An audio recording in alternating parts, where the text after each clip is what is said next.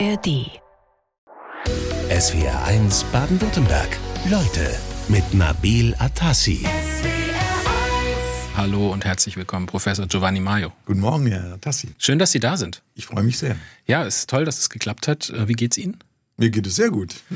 Sie sind Medizinethiker, ähm, schon oft hier im SWR gewesen zu unterschiedlichsten Themen rund um die Medizin. Sie kommen aus Freiburg, also hier aus dem Land, und Sie haben gestern Abend von hier aus in Stuttgart einen Vortrag gehalten für ein Publikum und jetzt muss man sich festhalten, in Italien. Ähm, worum ging's da? Da ging es um die Bedeutung des Zuhörens für die Medizin. Das Zuhören als Grundlage einer humanen Medizin. Das war der italienische Titel. Und äh, ich habe den sehr gern gehalten, weil ich gerne auch Kontakt halte zu Italien. Das waren ähm, italienische Ärztinnen und Ärzte und Psychologen aus ganz Italien zugeschaltet. Also folglich auch auf Italienisch den Vortrag gehalten. Ja, ganz italienisch, ja. Und eine ganze Stunde haben wir diskutiert. Das war schön. Ja, ähm, das hat einen Grund. Äh, Sie sind in Italien geboren. Ähm, beide Eltern sind Italiener, aber Sie sind hier in äh, Freiburg äh, beziehungsweise in Südbaden ziemlich verwurzelt. Ne?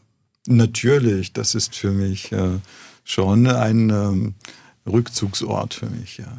Ja. Wie kann ich mir Ihre Arbeit vorstellen? Also am äh, Institut, das Sie ja leiten für Medizinethik in Freiburg. Ähm, Sie haben ja auch selbst lange in der Klinik gearbeitet. Ähm, haben Sie viel Kontakt dann auch zu den aktuell tätigen Klinikern äh, so in der Klinik und sprechen mit denen? Sind Sie da im Austausch?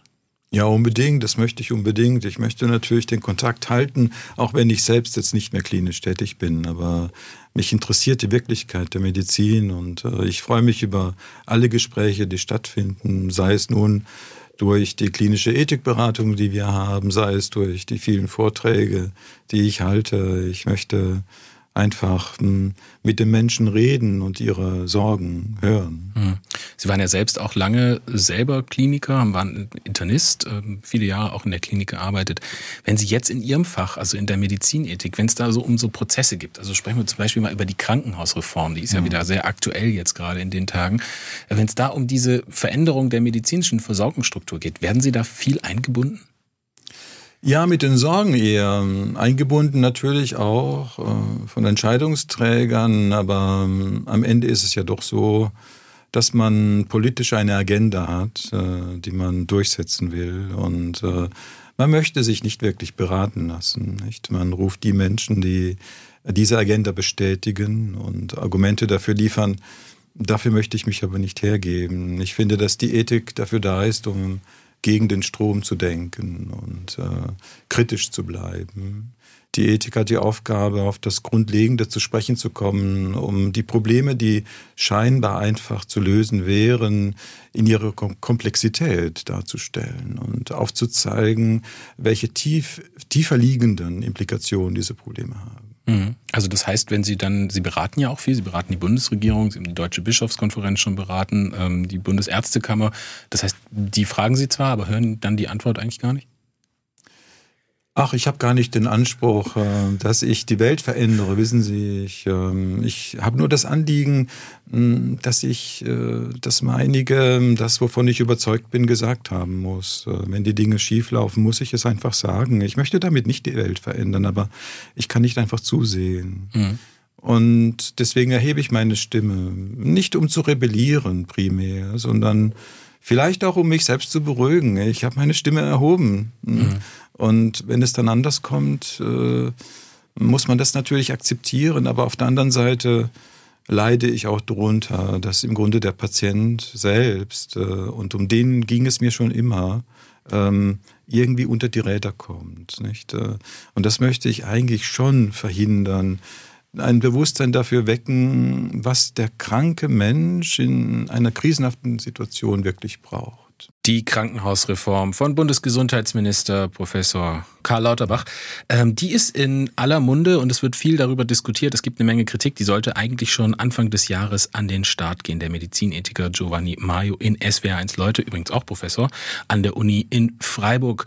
Ähm, Herr Maio, wir haben gerade darüber gesprochen, dass der, Ihre Aufgabe, die Sie sich selbst gesetzt haben, ist darauf zu achten, dass der Mensch in dem System Medizin, in dem Gesundheitssystem nicht unter die Räder kommt. Wenn Sie jetzt auf die Krankenhausreform schauen, die verfolgt ja eigentlich ein ähnliches Ziel.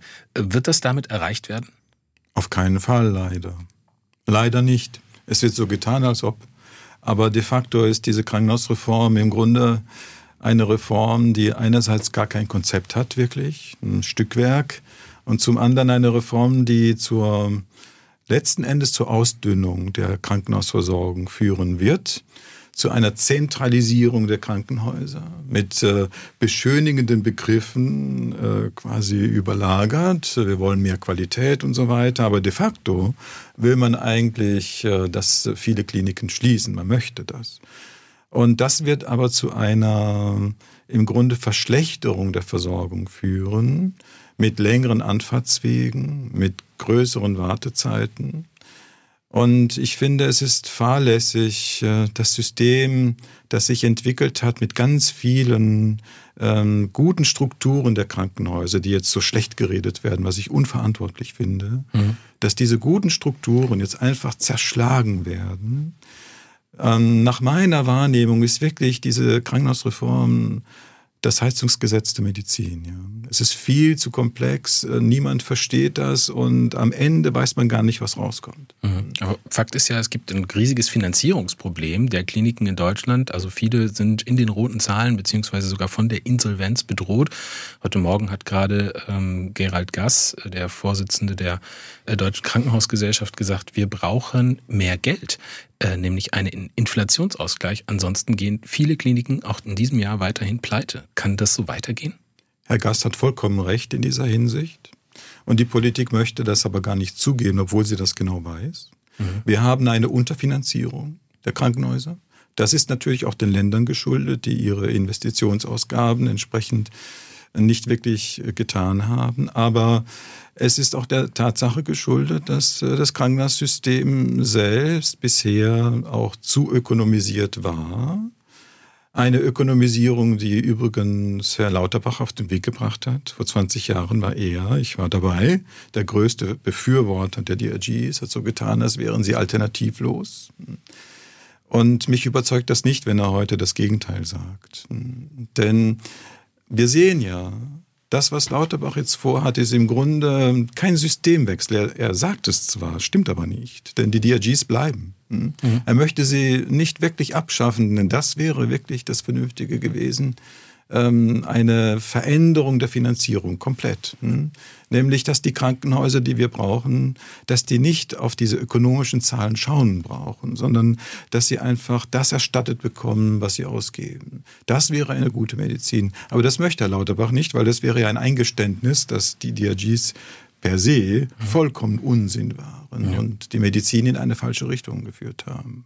Ausfallpauschalen sollen Vorhaltepauschalen werden, zumindest zum Teil. Das ist die Krankenhausreform von Bundesgesundheitsminister Lauterbach. Ein bisschen einfach erklärt. Wir haben den Medizinethiker Professor Giovanni Maio in SWR1. Leute, ist das eine Reform oder ein Reformchen? meines Erachtens eben überhaupt äh, kein Systemwechsel, wie so getan wird. Im Grunde bleibt das bisherige System erhalten, wenn auch etwas reduziert. Mehr ist das nicht. Und man versucht eben Vorhaltepauschalen jetzt einzuführen, was ich für einen Irrweg halte. Das ist im Grunde ein Relikt der Corona-Zeit. Man glaubt, man braucht Vorhaltepauschalen, aber das wird die Probleme nicht lösen. Denn Vorhaltepauschalen bedeutet ja, man bekommt Geld für gar nichts. Mhm. Das ist für mich nicht logisch. Aber noch unlogischer ist es, die DRGs beizubehalten. Denn dadurch, dass eben doch noch ein wesentlicher Teil über DRGs letzten Endes finanziert werden muss, ist der ökonomische Anreiz weiterhin da. Und ähm, die DRGs werden dazu führen, dass die kleinen Häuser das Nachsehen haben werden. Denn auch die Höhe der Vorhaltepauschale hängt von den Fallzahlen ab und hängt äh, von dem Angebot ab, das man überhaupt anbieten darf. Und die kleinen Häuser werden gezwungen, ihr Angebot zu reduzieren und werden in seltensten Fällen es schaffen, über die DRGs, 40 Prozent immerhin, mhm. Die Einnahmen zu akquirieren, um weiter zu existieren. Das ist aber der Plan. Man ja. möchte die kleinen Häuser dezimieren. Es wird ja gesagt, dass der ökonomische Anreiz, der soll bleiben, deswegen 40 Prozent. Vielleicht erkläre ich es einmal ganz kurz. Also Fallpauschalen, ich bekomme einen Betrag X äh, für einen Fall Y, das lohnt sich sich genau immer dann wirtschaftlich, wenn man einen genau planbaren Fall hat, wo wenig schief geht. Und immer dann, wenn man nicht so gut planen kann, zum Beispiel in der inneren Medizin oder bei Schwerkranken und Älteren, da lohnt sich die Fallpauschale im Grunde nicht mehr. Das heißt, das Krankenhaus erwirtschaftet kein Geld, schreibt rote Zahlen. Ähm, die Vorhaltepauschalen sind dafür da, um äh, den Kliniken Geld dafür zu geben, dass sie Personal und Betten vorhalten. Das klingt doch eigentlich nach einem guten Schritt? Nein, es ist kein guter Schritt. Weil damit rettet man gar nichts. Weil diese Kliniken bleiben angewiesen auf die DRGs. Verstehen Sie? Es wäre ein guter Schritt gewesen, wenn man gesagt hätte, versorgt die Patienten so gut ihr könnt, nach medizinischen Kriterien. Und dann sagt ihr uns, was notwendig war und belegt es vielleicht auch noch, was notwendig war. Und dann zahlen wir euch dafür. Mhm. Das wäre das richtige System. Karin Frei aus Reutlingen, die fragt mal ganz kurz, was ist eigentlich eine DRG? Also was bedeutet denn das? Können Sie es kurz erklären? Ja, das ist der englische Ausdruck für Fallpauschale, äh, Diagnosis-Related Groups. Das mhm. kommt aus Australien. Das hat man in Deutschland quasi importiert. Nur hat man nach deutscher gründlicher Manier das übertrieben, indem man eben die gesamte Medizin über DRGs, über diese Fallpauschalen dann durchorganisiert hat. Und das hat sich, oder das hätte man damals schon wissen können, dass das keine vernünftige Maßgabe sein kann. Ja, Ulrike Dietrich, äh, die sagte uns, in Australien hat man das nach zwei Jahren auch wieder abgeschafft, das System. So ist es. Und dort war es auch so, dass das nie für alle Krankheiten galt. Nicht? Äh, aber in Deutschland musste man das irgendwie total perfekt machen, komplett umstellen. Und das ist genau das, was man jetzt wieder tut, nämlich eine gute Krankenhausstruktur zu zerschlagen. Ich finde das unverantwortlich. Äh, wir, niemand braucht eine solche Reform. Wir bräuchten tatsächlich eine, einen Systemwechsel. Mhm. Und wenn Herr Lauterbach sagt, ja, jetzt äh, läuten, läuten wir ihr die Entökonomisierung ein, dann ist es einfach nicht lauter. Das ist keine Entökonomisierung. Mhm. Die Kliniken bleiben angewiesen auf äh, ökonomische Faktoren und das finde ich ist ein Fehler. Wir sprechen gleich mal über den Systemwechsel, den Sie ansprechen und was Sie damit meinen. Äh, davor noch kurz eine Frage, mhm. Äh, Herr Mayo. Äh, es wird ja immer wieder gesagt, wir haben eigentlich zu viel Geld im Gesundheitssystem. Das ist zu teuer und wir haben zu viele Krankenhäuser. Was ist Ihre Ansicht dazu? Zu ja, diesen beiden Punkten? Ja, meine Ansicht ist die, dass wir tatsächlich äh, solche Fehlanreize hatten, dass wir viel zu viel Geld ausgeben für zu viele Operationen, für zu viele Eingriffe, weil die zu gut bezahlt werden durch die DRGs. Nicht? Das ist ein ganz großes Problem und das muss man zurücknehmen, indem man tatsächlich eine Entökonomisierung vornimmt. Das wird jetzt aber nicht geschehen. Zwei Drittel der Krankenhäuser in Deutschland stufen ihre finanzielle Situation als schlecht oder sehr schlecht ein. Das hat die Deutsche Krankenhausgesellschaft veröffentlicht. Professor Giovanni Maio, Medizinethiker aus Freiburg in SWR 1 Leute. Dieser enorme Kostendruck äh, in den Krankenhäusern, über den alle sprechen hier im Land, wie konnte der eigentlich so drängend werden? Was ist da schiefgelaufen, Ihrer Meinung nach? Ja, das liegt zunächst einmal an den Fehlanreizen. Hm. Durch die Fallpauschalen wurde man dazu angehalten, so wenig wie möglich auszugeben. Man hat am Personal gespart, man sieht es an der Pflege. Ähm, so viele Pflegestellen wurden einfach abgebaut, dass die Arbeitsbedingungen der Pflege so widrig wurden, dass man dann äh, quasi die Pflege aus den Fallpauschalen rausnehmen musste. Mhm. Das ist vor ein paar Jahren geschehen? Ist vor ein paar Jahren geschehen, das war auch ein guter Schritt. Mhm. Nur es ist nicht logisch zu sagen, die Pflege nehmen wir raus und die Ärztinnen und Ärzte lassen wir drin. Das war nicht logisch. Mhm. Und insofern ähm, gab es einfach einen Einspardruck, der politisch induziert worden war. Und das wirklich Unverantwortliche ist ja, so zu tun, als würde dieser Einspardruck jetzt wegfallen. Wenn wir Vorhaltepauschalen äh, hier implementieren, das wird so nicht sein. Mhm. Denn äh, dieser Druck einzusparen wird bleiben, weil die Krankenhäuser sonst schließen müssen. Mhm.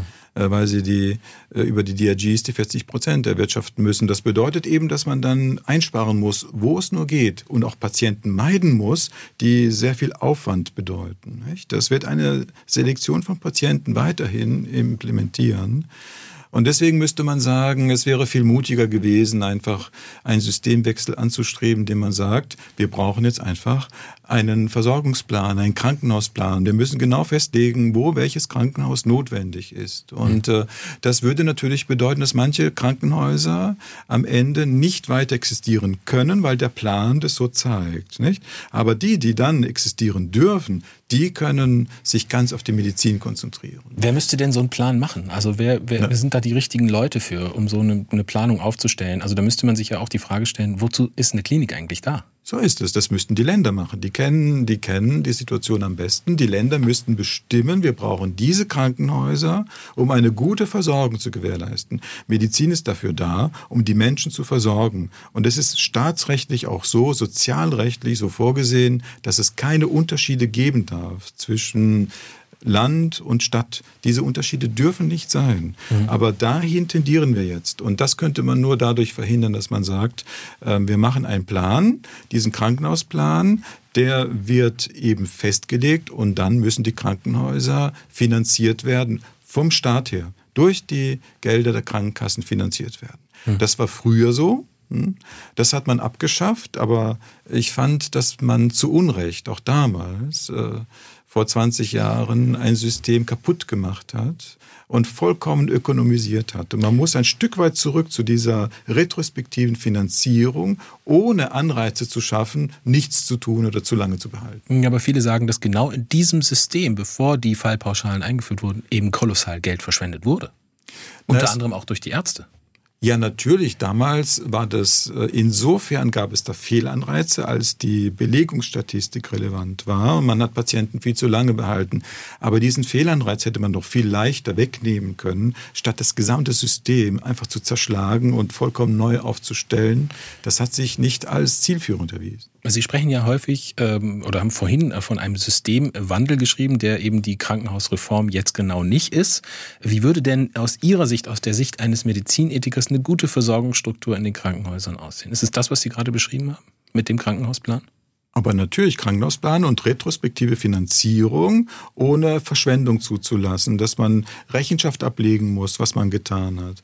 Wir haben so eine intrinsische Motivation der Ärztinnen und Ärzte, der Pflegenden, alle Heilberufe, die möchten nichts anderes als für Patienten da sein. Und wir müssen einfach die Medizin dort belassen, äh, wo tatsächlich die Professionellen entscheiden, was notwendig ist. Und äh, wir dürfen nicht äh, über ökonomische Anreize eine Steuerung der Versorgung vornehmen. Das ist falsch. Die Ökonomie darf die Versorgung nicht steuern, sondern es sind die Patienten, auf die man reagieren muss. Wir brauchen eine im Grunde gerechte Versorgung äh, in unserer Gesellschaft und das können ökonomische Zahlen einfach nicht gewährleisten. SWR1 Leute mit Professor Giovanni Maio aus Freiburg, Medizinethiker, Arzt und Philosoph. Das mit der Philosophie, äh, Herr Maio, das haben Sie später gemacht. Ne? Ja, das habe ich während meines Medizinstudiums schon begonnen, weil das Medizinstudium ist wirklich so einseitig, dass ich das nicht ausgehalten habe. Ich äh, musste unbedingt ähm, weiterdenken und die Philosophie hat mir dabei geholfen. Wie viel Philosoph und wie viel Arzt äh, steckt jetzt in Ihnen?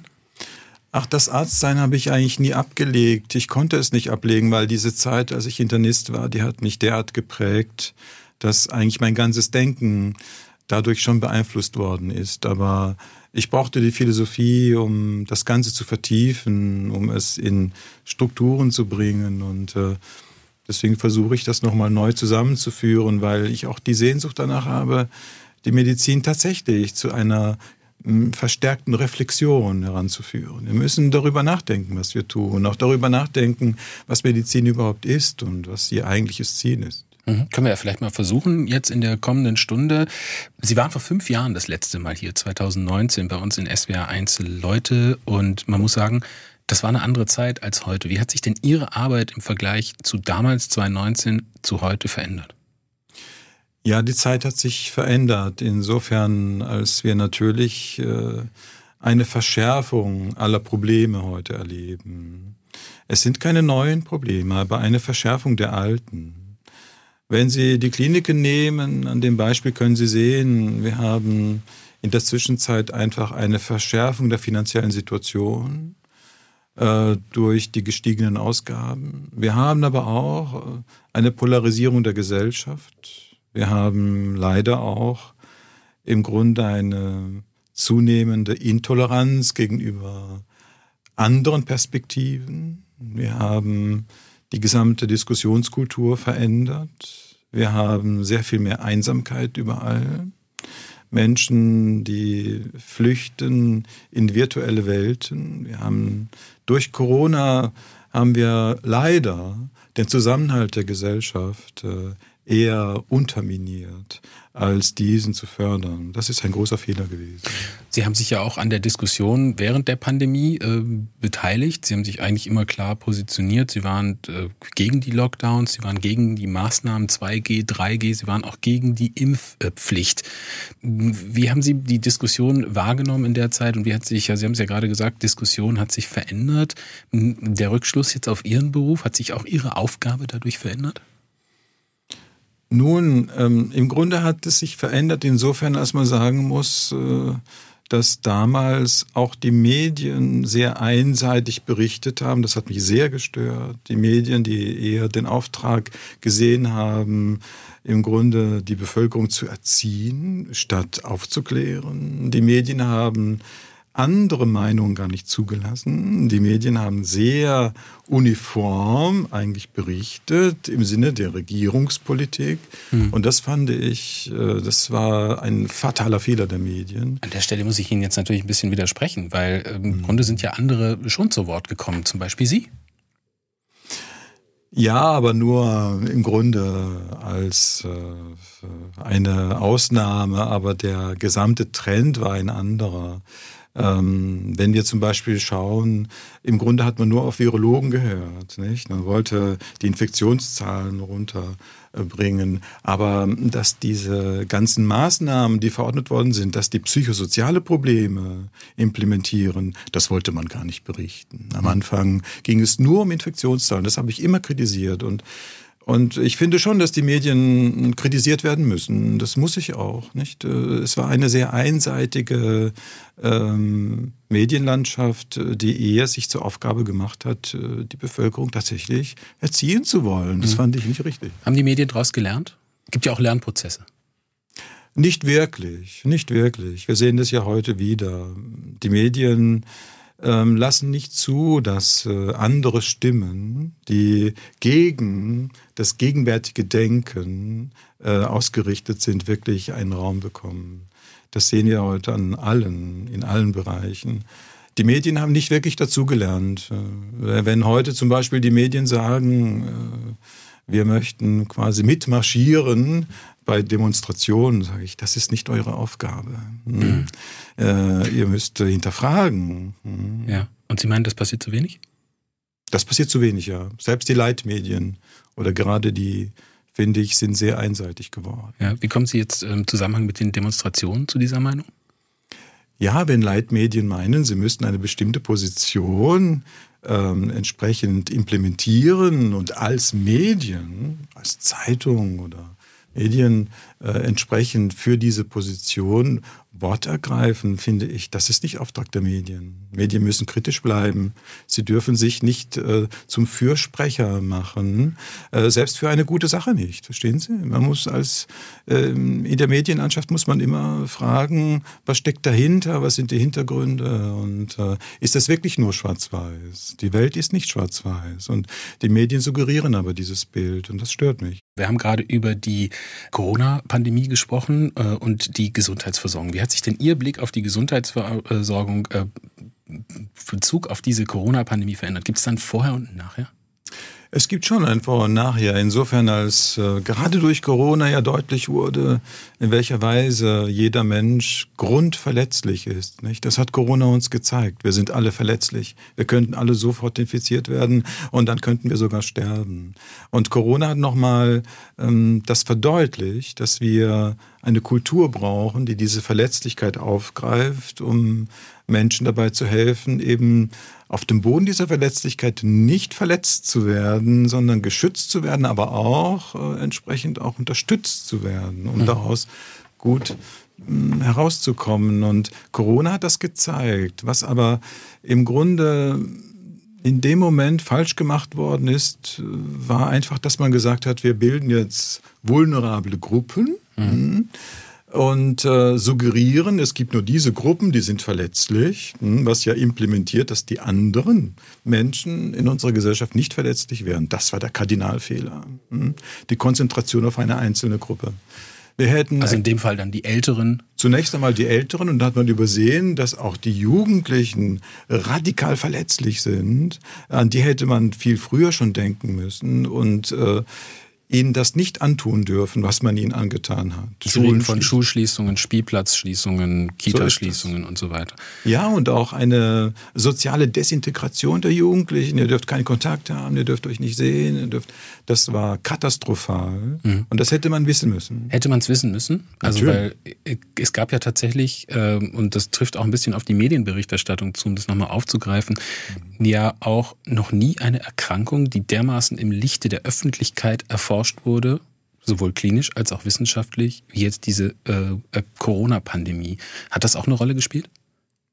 Naja, natürlich war man unvorbereitet, aber dennoch müsste man als Politik schon besonnen vorgehen und nicht einfach äh, die schärfsten Maßnahmen ergreifen, die man nur ergreifen kann. Die gesamte Gesellschaft wurde runtergefahren überall. Man hätte eben nicht nur auf die Virologen hören dürfen, sondern hätte eben die Psychologen hören müssen, die hm. Soziologen hören müssen, welche Folgewirkungen es hat, wenn quasi unsere Bundeskanzlerin sagt, ihr müsst jeden Menschen so äh, behandeln, wie wenn er schon infiziert wäre. Das war eine Katastrophe. Mhm. Existenzielle Unsicherheit gibt es jetzt seit ein paar Jahren. Wir haben bald zwei Jahre brutalen Krieg in Europa. Wir haben andere nicht enden wollende Konflikte, wie zum Beispiel im Nahen Osten. Wir haben den Eindruck einer Pandemie gerade hinter uns. Also das, was Sie mit Verletzlichkeit meinen, ist das jetzt erst so richtig zutage getreten, wie verletzlich wir eigentlich sind?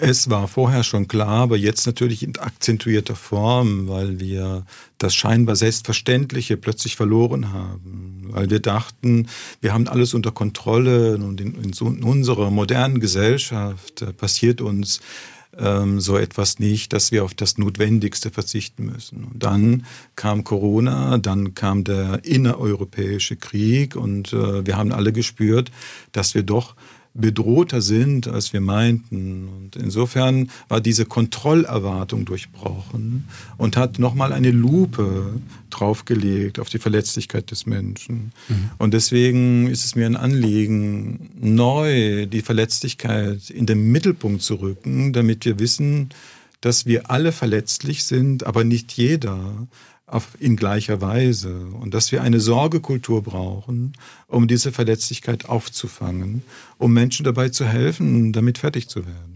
Sie haben, Herr Mayo, auch vor dem Hintergrund der Corona-Pandemie in den letzten Jahren eine Verletzlichkeit des Menschen wahrgenommen. Das ist jetzt ein sehr philosophischer Begriff. Sie sind ja auch Philosoph, also ist ja durchaus auch im Rahmen Ihres Spektrums. Aber was genau meinen Sie denn damit, mit dieser Verletzlichkeit? Damit meine ich eine Grundstruktur unserer Existenz, insofern als wir sagen müssen, jeder Mensch ist angewiesen auf gute Bedingungen und vor allen Dingen auf andere Menschen. Wir müssen den Menschen aus seiner Angewiesenheit heraus betrachten, um dann die Frage zu stellen, gerade für die Medizin, wie können wir dem Menschen helfen, was können wir für ihn tun, damit er tatsächlich auch er selber sein kann. Mhm. Worauf ist denn der Mensch angewiesen? Ja, zunächst einmal auf Beziehungen. Er ist darauf angewiesen, dass er gesehen wird. Er ist darauf angewiesen, dass er nicht ignoriert wird, dass man nicht weghört, dass man tatsächlich äh, nicht gleichgültig ist ihm gegenüber. Und äh, das ist Auftrag der Medizin. Die Medizin muss jeden Menschen als unverwechselbares Individuum betrachten lernen, weil dieser Mensch, der von Krankheit geprägt ist, ist in besonderer Weise verletzlich. Und er braucht eben eine Kultur der Sorge. Er braucht eine Sorgekultur, um nicht zu verzweifeln. Das ist Auftrag der Medizin. Die Medizin ist nichts anderes als eine institutionalisierte Antwort auf die Verletzlichkeit des Menschen. Widerspricht ja eigentlich, was Sie, diese Erkenntnis, die Sie da gewonnen haben, in vielerlei Hinsicht den Entwicklungen der letzten Jahre. Da stehen nämlich Selbstoptimierung, Autonomie, so eine Art Unverletzbarkeit auch an oberster Stelle. Zum Beispiel, wenn es um die Gesundheit geht oder um die eigene Meinung. Äh, Im Falle von Gesundheit zum Beispiel über Dr. Google. Ähm, ist das immer noch oberstes Gut oder sind wir da auf dem Holzweg? Ja, wir sind schon auf dem Holzweg insofern, als wir die Menschen im Grunde alleine lassen.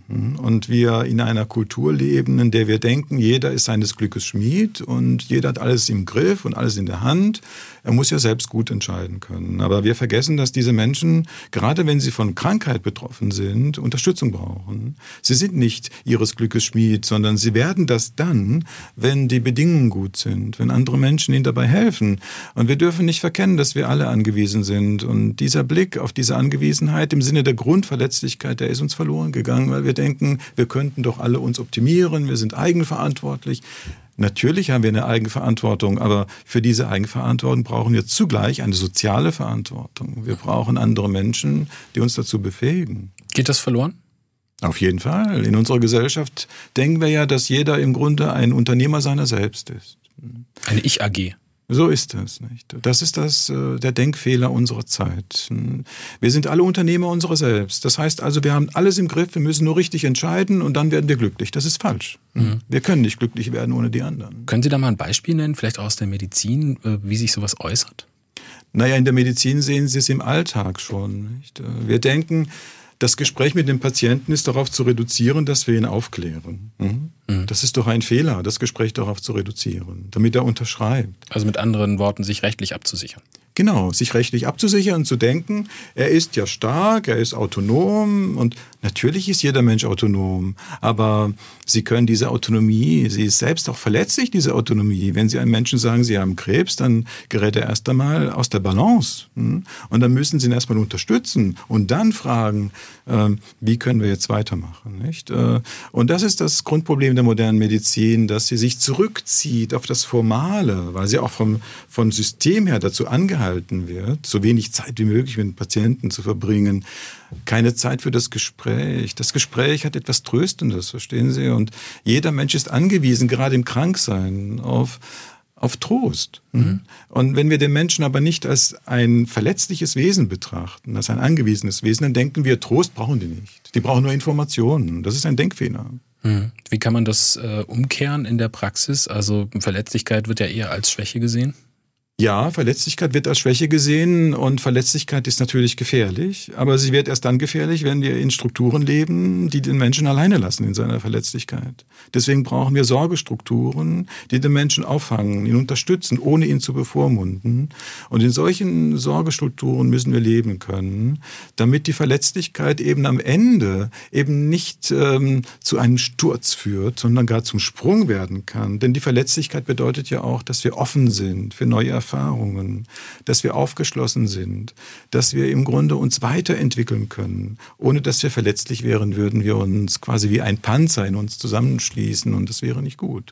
SWR1 Leute mit Professor Giovanni Mario Medizinethiker. Sie sagen, wir müssen mehr Verantwortung füreinander übernehmen.